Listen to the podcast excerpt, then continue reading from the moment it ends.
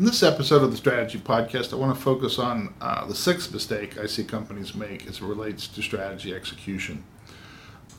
And this is a problem of, of focusing on management on the noise and not on the signal. And this happens inadvertently, it's not intentional, but it, it, but it's driven by the way we do the planning and then the way we do the follow up, you know, uh, analysis on how did we do versus the plan.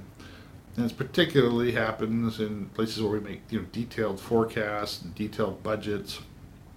particularly at long time frames. So you're looking at an organization that may be planning 12 months out, but getting to a very extraordinarily high level of precision as to what the sales forecast is and what the manufacturing forecast is, and those then then baked up into a highly you know highly precise budget that's going to need to be completed, and then you know, as you get through the year, you end up having to go through this process of of analyzing why aren't you on plan, and you know, again doing this all this work to explain the variances, when reality is you're it's all of these you know you're you're still within the there's only so much um, there's only it's the it's the amount of error you have in your forecast that matters so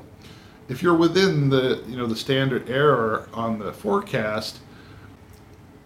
you shouldn't be having to do a lot of variance analysis because that's within the range of what's expected. But when you have a very precise number instead of a range, you end up having to do all this work on the back end to,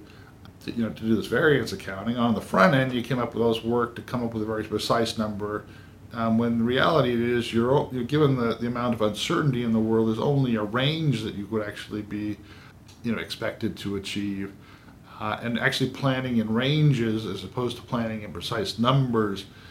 would be a much more effective way of helping the organization figure out when it's focusing on signal and when it's focusing on noise. Um, you know, when you're dealing with all kinds of levels of false precision, you're in the noise. Um, and this can be extraordinarily time consuming and distracting,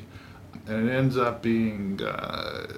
very discouraging, disheartening to people who know they're actually you know doing a false level of precision in the planning and then a false level of you know variance accounting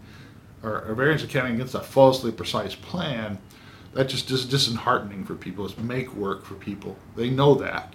so don't let them fall into that trap of of um, of, of planning and, and counting and, and, and, and, tracking at a false level of precision. Um, be very careful about that and make sure that you don't overly come overly ask for overly precise forecasts or overly precise budgets. This is a strategy podcast. Hope this has been helpful and useful to you in your work. I'm Alex Nesbitt, and I'll see you in the next podcast.